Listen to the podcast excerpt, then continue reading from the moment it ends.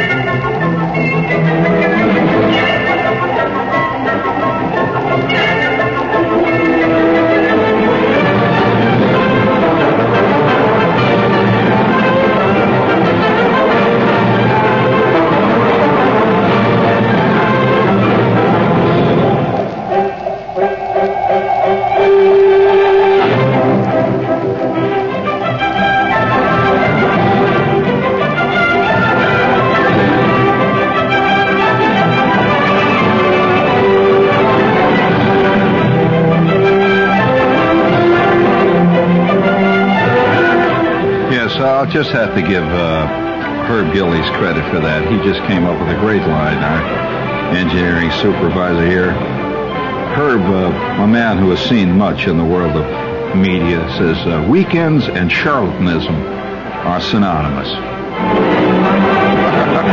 Think about it.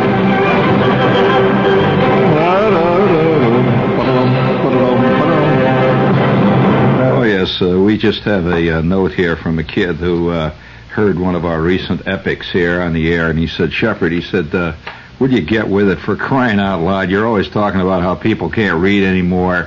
And by the way, he spelled read R-E-D-E. He says, "For crying out loud, you're always talking about how people can't read no more." Well, that's ridiculous. People don't have to read no more now that they got TV. So there, you Fink binder, you dumb slob Fink. Well, uh, I'd say, all right, kid, uh, that's true. I mean, uh, people don't have to read. They never did have to read. They have your choice. I can only say this, that reading, if you can't read, uh, you can find yourself in some very difficult situations at times. Reading is a help in any profession, kid. Believe it or not. It's hard to, hard to tell a kid this, but it is true. Now, for example, let's say you decide that you're going to go into uh, the uh, car stealing business, right? Well, now, how are you going to tell uh, what car you're stealing if you can't read, you know, what it says on the hubcap? I mean, you're liable to be, you know, they send you out there to steal a Continental, and you're liable to come back with a Pontiac, and you're just, uh, you know, really dumb. And uh, so you have to now. If you think I'm being uh, uh, a bit uh, facetious about this kid, I'd like to uh, read to you, and I'm going to read to you, kid. Now you just watch. See what reading will do. I can read this. Look, it, it comes right in. You see, it's amazing. It can those little lines on the paper there uh, come in all them little squiggles. They actually have meaning, kid. oh, of course. Uh, that's another thing. We don't want to get into the metaphysics of meaning, do we? I mean, the capital letter, sense, meaning meaning. Oh wow! Please, uh, that uh, that goes even beyond the new school, which is a kind of a make-work school down in the village for adults that uh, you know wish that they were still undergrads. However, uh, we have AP here. The uh, Associated Press writes the following from Los Angeles. Now, Los Angeles is a hotbed of illiteracy these days. If there's any city in the nation that leads in creative illiteracy, it is Los Angeles and its environs.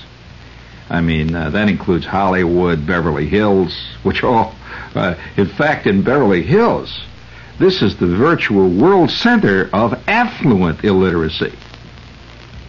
And uh, if you've ever had a comment from any Beverly Hills producer on a script that contains words of more than three syllables long, you will know what uh, dynamic, affluent illiteracy can be. So, uh, you know, we live in a world where Dustin Hoffman is king, and Laurence Olivier is a guy that does uh, uh, Instamat uh, commercials for films. Now, you've seen him do it. It's sad. Well, nevertheless, here is Los Angeles. Now, you want to know what the, what reading can do for your kid? Well, after failing to open a safe at a car dealership last weekend, this guy's trying to open a safe, you know. And uh, what is it, my illiterate friends, do they call safe crackers in the world of uh, of the criminal? I mean, you know, a pickpocket is a dip, right? You heard the expression a dip. Well, what is a safe cracker? Well, a safe cracker is a yegg. Newspapers call them that. I've never never heard anybody actually call a safe cracker a yegg except newspaper writers. You know, they always say yegg, a crack safe. Uh, and I and I can guarantee you, no uh, no safecracker ever calls another safecracker a yegg. I mean, that's a newspaper phrase. I don't know where it started. I don't know. They always call them yeggs. Y E double G. Now you see, this is the kind of thing you learn when you know how to read. Ridiculous, right, kid? Useless, yes.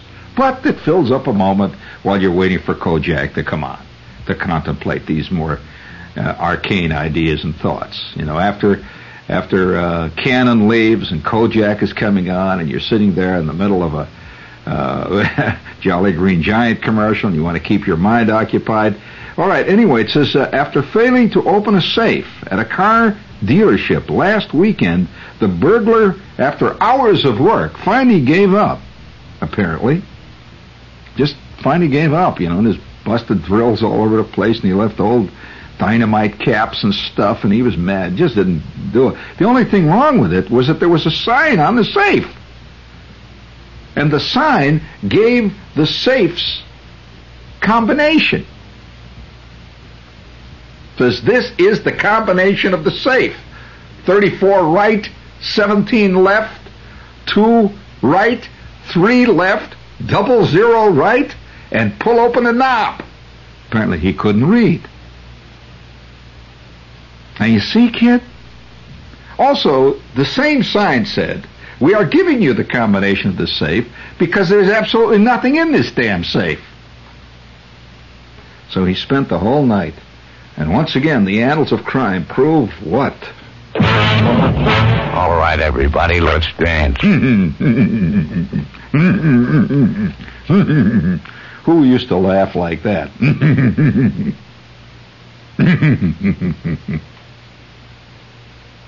Who? Rich Little? No.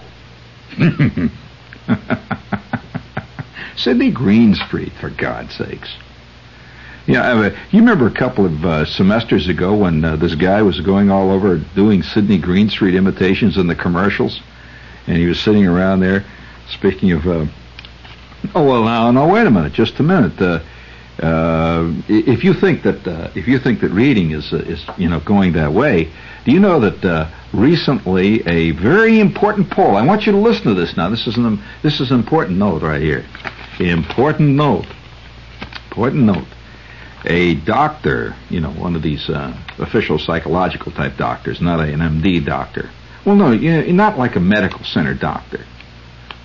You know that guy in the medical center there that walks around looks worried all the time. Have you noticed that hospitals never have the names of hospitals on TV like they really have in real life? They always have names like uh, General Medical Center or Medical Center General.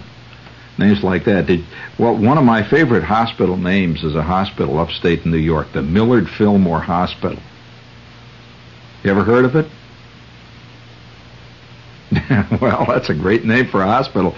And, and I'll bet if somebody had that name for a hospital on TV, no one would believe there's a hospital named Millard Fillmore. It's like the Franklin W. Pierce Drive-In. Who was Franklin Pierce? Well, all right, listen to this now. Just a minute. If, if you like to keep up with your life, friends, this official doctor type uh, conducted a survey recently, a study actually, a study survey he had a whole group, a control group of youngsters, age 1 to 6. This was in Farmville, Virginia. And his survey turns out, now listen to this, that 44% of the kids that he talked to, that he surveyed between the ages of 1 and 6, and it was a large group, 44% of the kids that he talked to preferred TV to their father. you didn't expect that, did you? Well, that's right. I mean, he went around. He asked him questions like, "If you had to give up one, kid, one. Now, now, now, think about it. Uh, sit down, will you? Now, think about it, kid. If you had to give up either television or your father, which would you give up?" Well, there was no question in 44% of the kids' minds. But let us face it, on the other hand, 54% of the kids were undecided. So would you please, uh, if you will, uh, we would like to salute the kids of Farmville, West Virginia. We're just carrying on in the great American tradition of media over alles.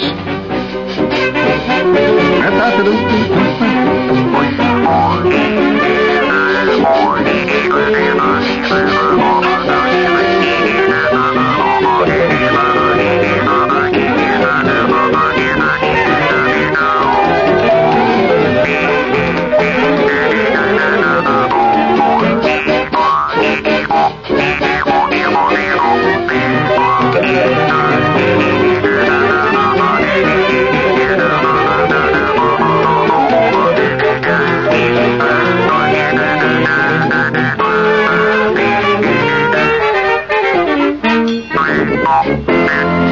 you find that your mind keeps you and blue, you can always bet your feet.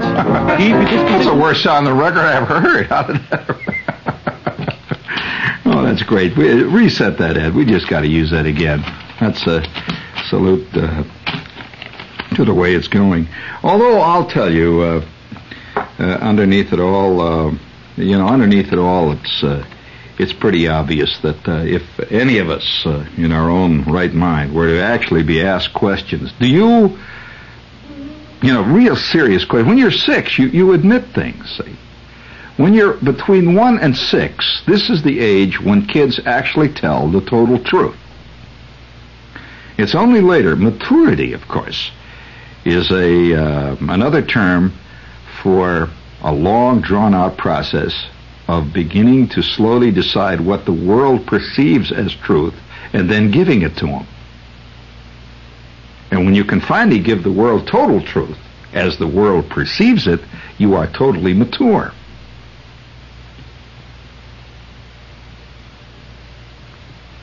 I mean, we'll uh, let you uh, give you a couple of moments there while you're writing that down in your notebooks. This will appear on the exam, however. So I just warned you that. So I'll repeat that. Maturity consists basically of a long process whereby an individual learns to reflect the truth that the world perceives as truth rather than the truth that is. Does that fit pretty good? Huh? Now you can't escape it.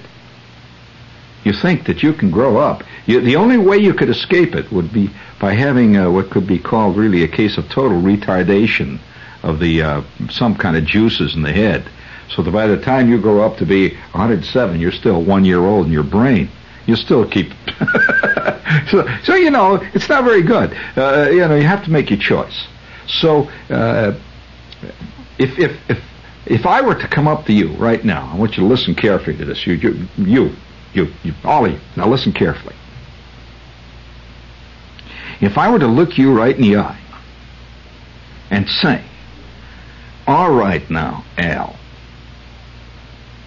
But this is a hypothetical person. Let's no, no, no. That's too real. Let's take a, a name uh, like uh, Stanley. There's an early Aztec name.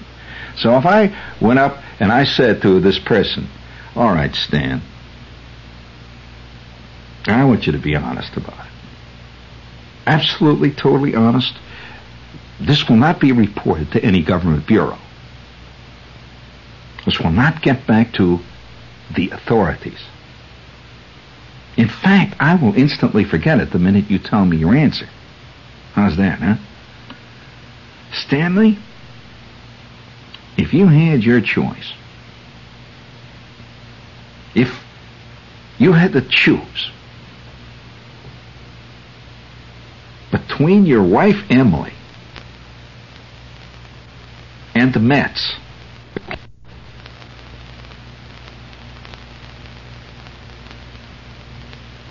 who would you choose? Now, now wait a minute. I have to rephrase that so that you understand what I mean, Stanley. Now, I know automatically you're going to say, "Oh, don't be a stoop, Emily, of course." Now, wait a minute now. If you were able to make this choice with no repercussions, and if, in addition to that, it was an absolute choice,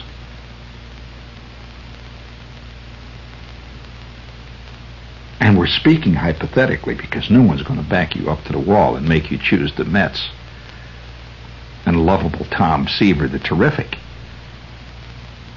over nice little roly-poly Emily.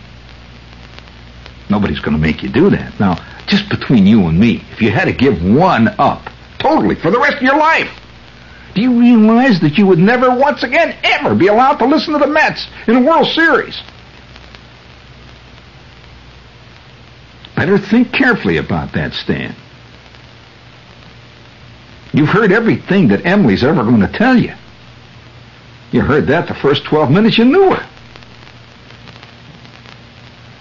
But the Mets are a continuing, unfolding, vast panoramic drama of human thrills of victory and defeat. A saga of aspirations and defeat and, and great moments of tremendous drama. You gotta give this up your entire life. Better think about it, Stanley. I won't press you to the wall to get the answer today. But while we're sitting here eating our Twinkies, I want you to think about it. This is WOR New York. I say it again, Stanley. It is WOR New York. Hey, uh, uh, uh, before we go any further here, I'd like to, uh, uh, this is probably going to bug a lot of you, but, uh, well, no, I don't think so, really. Are you a student of and a fan of the highly publicized and heavily endowed fund to promote and move forward with investigations of things that everybody knew before anyway? well, you hear these things all the time, and there's always some girl reporter announcing it with such great seriousness. Uh, a girl with three names, uh, Jane Tillman Irving, or somebody like that, will say, It was announced today at the University of Chicago that a 17-year report which compiled thousands of case histories have proved conclusively that people with low incomes and low IQs and little learning know less about nutrition than other members of the society. Did you hear that one? Who are the dill docs that get themselves involved in a lifetime study to to actually determine scientifically that if you jump out of a ten-story building, you will get hurt? It was determined today by a study, you know, and I and I kind of like the studies now. That, but the, the the one study though that I, I really must say I approve of is the guy that went around and asked the uh, the six-year-olds whether they preferred uh, TV to their father. Now that's not quite, that one has meaning, you know, and uh, it came right out. Now the other day there was another uh, survey again uh, of one of these ladies that are always reporting from uh, places like uh, uh, Cambridge, Massachusetts, on the, you know the All News Radio. And now from Cambridge, Massachusetts, here is Jane Willis Watanabe. Uh, here is Miss Watanabe and a report from the Scientific Bureau of Investigation studying all serious studies uh, at a tremendous endowment rate. And come in, Jane. I was reported today at MIT that 17... You know, and I, and I, I was listening to this, one, very excited because they had little beeps behind it and all. Uh, you know, this was really going to be something. And uh, she came out and said, A nationwide study today was finally concluded and the reports came out that Americans are growing softer and less willing to fight for almost anything and any cause. Yes, Americans are growing softer in this 17-year survey of thousands of Americans of all case histories and in all social strata. It was reported today at MIT. I says, where in the hell did they go to do this study? Did you hear that one? That Americans are growing softer? All right. To uh, counteract that, for those of you who think Americans are growing softer, I would like you to join me in a salute to the toughest, rottenest town in all in all of America, where you know, if you ever came into this town, you uh, well, there are a lot of rotten towns. Did I ever tell you about the town I'm driving? I'm driving down in in the south one day, and uh, Yeah, this actually happened to me. I drive into this gas station, see, and uh, uh, it's down around the Everglades, and these little towns in the Everglades where guys have not come out and seen the light of day since the Seminole Wars. And uh, some guys down there actually are born with webbed feet, and uh, they have fins on their back. And uh, I drive into this Shell station. See, I drive in there, and I and uh, I just, uh, you know, I wheel in and I say to the guy, I said, uh, of course, when I get down below the Mason-Dixon line, I turn on my Mason-Dixon below the line accent. See, I say, fill her up, will you, buddy? And uh, so he says, how much you say? I said, fill her up. And so ding, ding, ding, the thing starts going. See, ding, ding, ding, and you can hear the horse flies flying around the Shell pump. And, uh, you know, you can smell uh, the grass growing and the cactus and the junk growing and the, the, uh, plantations off in the distance. You could hear the sound of the reapers and the mowers and all that stuff. Seeing it's just really warm and the moss is hanging down. And uh, guy says, "Where are you going?" Yeah, I'm going in. I think I'm going to go in uh, tonight. Uh, I gave him the name of the town. All right, I'll tell you, Copeland. I said, I'm going into Copeland. And the guy walks around the car and he walks right up to me. You say you're going into Copeland? I said, yeah, I'm going to Copeland. He said, my God, don't you know it's Saturday? He said, you got a gun? I said, I just want to go to Copeland because I heard that Copeland's an interesting town. My God, he said, I wouldn't go near Copeland unless I had a gun on a Saturday night. He said, guys come into Copeland on a Saturday night just to shoot it out. Now, you never heard of that town, did you? Okay, you want to hear of even a tougher town? Uh, may I uh, please uh, use a little of the sound effects here that I am so noted for?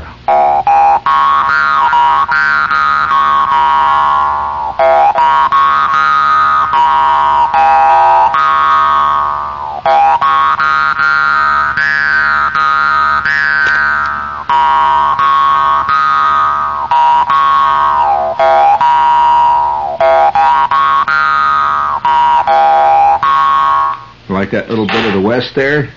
We are saluting tonight Mingus, Texas. I'm going to fall into my Mingus, Texas accent. We have a note here from one of our out-of-town spies who gives me the latest report on Mingus, Texas. Beer in long-necked bottles and 45 cent price tags come along with it. In this town, long-necked bottles, you know, the old kind of bottles with the long necks. Knuckle sandwiches are free and plentiful in this tiny town of Mingus, Texas, known as the Super Bowl of barroom brawling.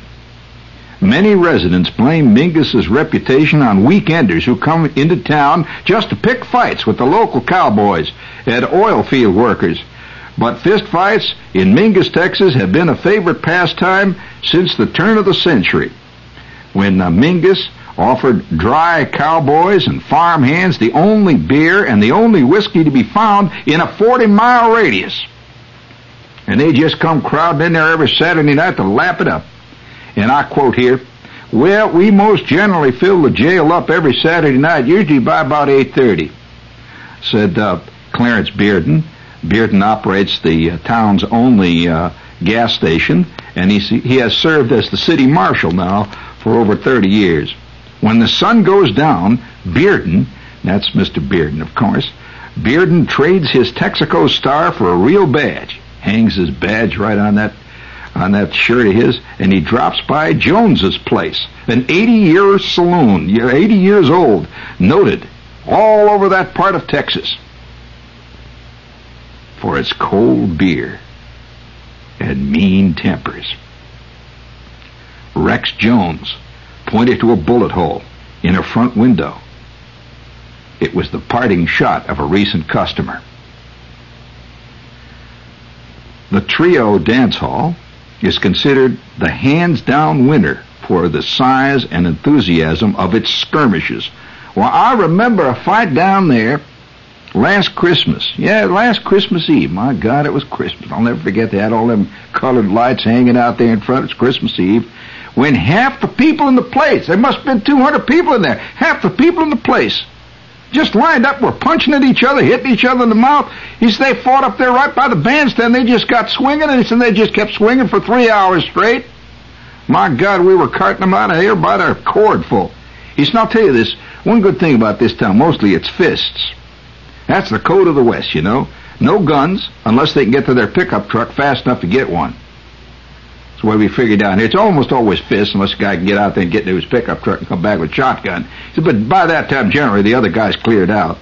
Mingus has only 373 residents, but the population triples on Saturday night when outsiders from Fort Worth, 70 miles away, and from the ranch lands throughout Palo Pinto County come to drink, to dance, and to fight.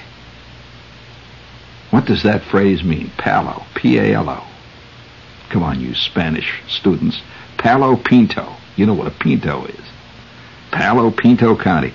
I've seen a lot of fellas who will just come into this place and start agitating the fight. And then when it gets started, they stand off and watch. Ah, wherever thus. Why are there so many saloon brawls in Mingus, one may ask? Well, I'll tell you. This is the marshal speaking again. I'll tell you.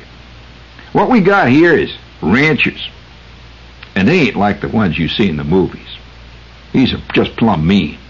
We got ranchers, we got oil hands, we got cowboys, we got cedar hackers. Now, what's a cedar hacker? Cedar hacker's a guy that goes off in the woods and hacks cedar all week long. And you've been hacking cedar all week long. You're in a mean temper. You get all them little splinters in your fingernails. They come in here. They start drinking like hell. And the next thing you know, they're fighting the ranch hands. And the ranch hands are fighting, what are they fighting? The oil field men. And they all stick together, I'll tell you that. And uh, he says, uh, some blame the heat. It's always hot in Mingus, Texas. Some blame the landscape. We again quote the marshal. Well, I tell you,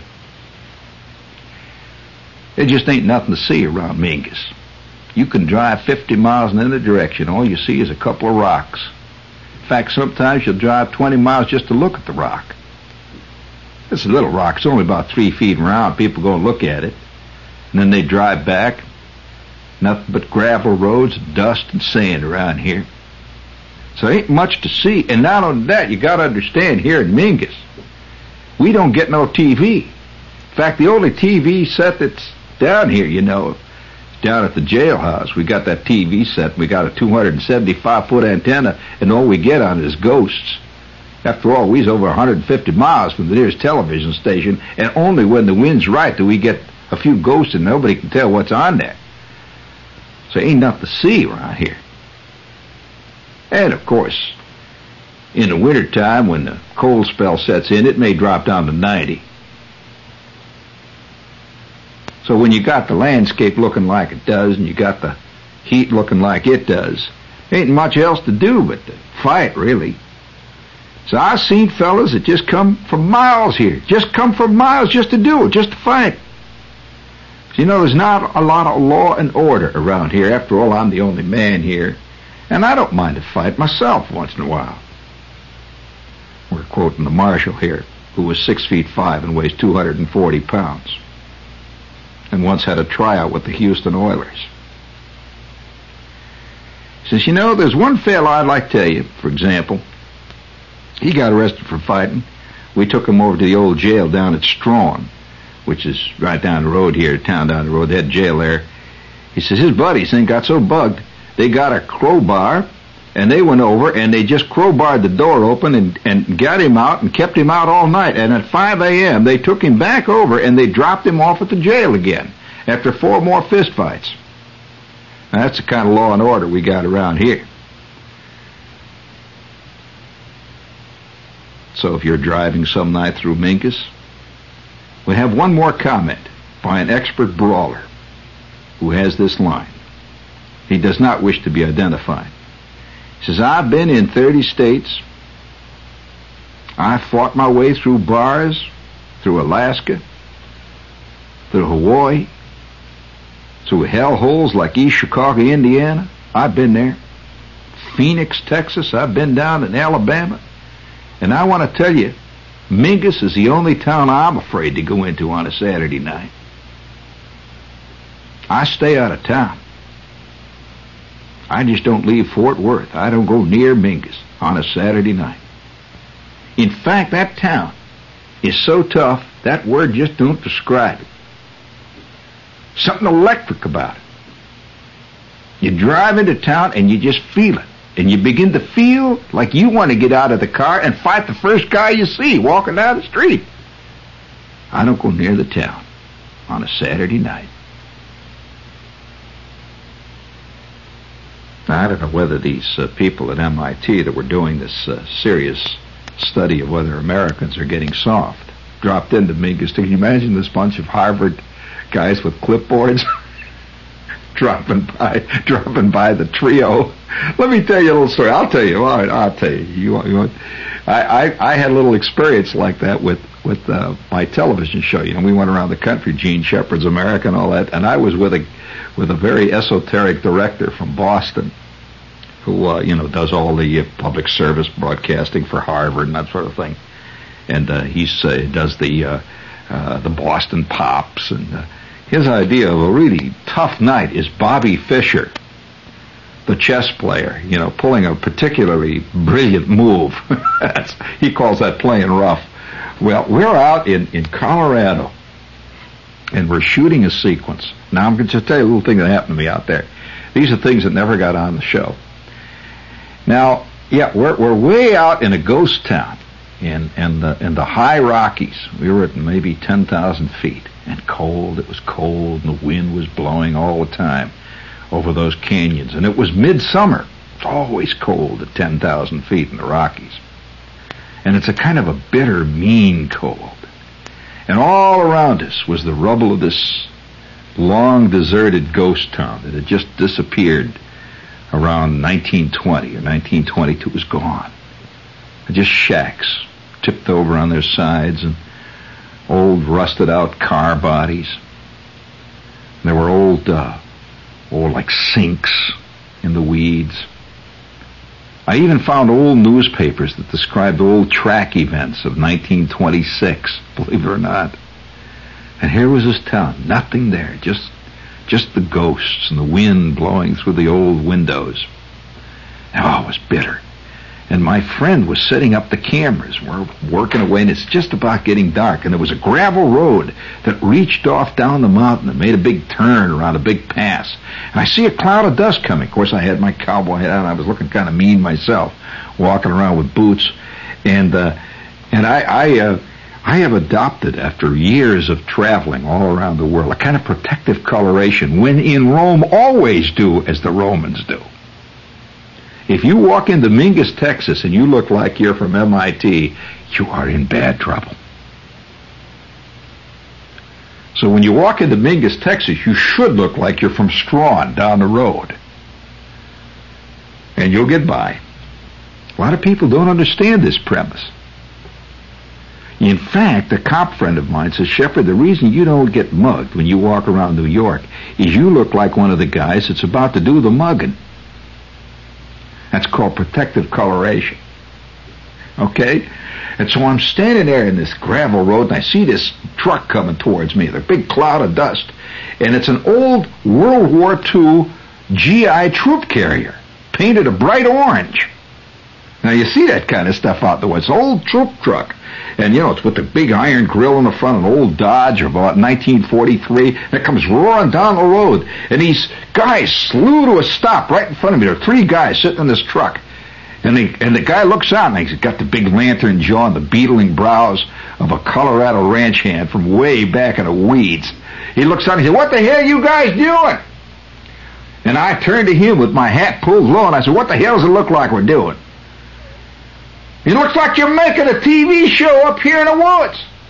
I said, you got it, buddy. We're making a television show. What the hell's it to you? He said, by God, you talk like a real person. He said, hey, how about coming down to the dance in Cripple Creek tonight, huh? I'll be down there, me and Ernie and Fred here, be down there at Cripple Creek. And I said, okay, we'll be at the dance. He said, by God, watch me put this thing in reverse. You never see nothing like this. It's got a four-wheel drive forward, and it's got two gears in reverse. Watch this and he starts to roll right back up the hill in reverse. Rah! The truck goes up a sheer cliff. And of course, my friend, the esoteric Boston director, is looking shocked. He can't believe what he's seeing. At which point the guy says, You guys come down to the dance. We'll see you at the dance tonight.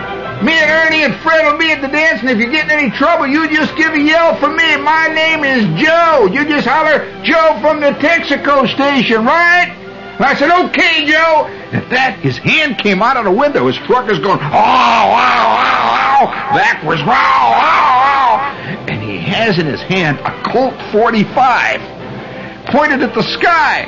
My friend gets, his face gets as white as a sheet. At that point, my friend shoots the gun up in the air. Boom! Boom! Boom! Boom! Boom! Boom! That's a full clip. Just don't forget to call for Joe from the Texaco station. Wow! Away he goes. Well, it's little things like that that blow all surveys to hell and gone. You don't think if you came up to that guy with a clipboard and asked him about whether America's getting soft and spends his time watching Kojak that you'd get a straight answer from him, do you? Anybody, any country out there that thinks that America has grown into a generation of noodles soaked in soft gravy, ready to be sopped up by any power that does not understand the American spirit, don't make the same mistake Hitler made. He too thought Americans were soft. My God, there'll always be a Mingus, Texas. And there'll always be Joe with a Texaco flag on his truck. Pow, pow, pow. See you tonight at the dance. This is WOR New York. Yeah. Stay tuned for In Conversation.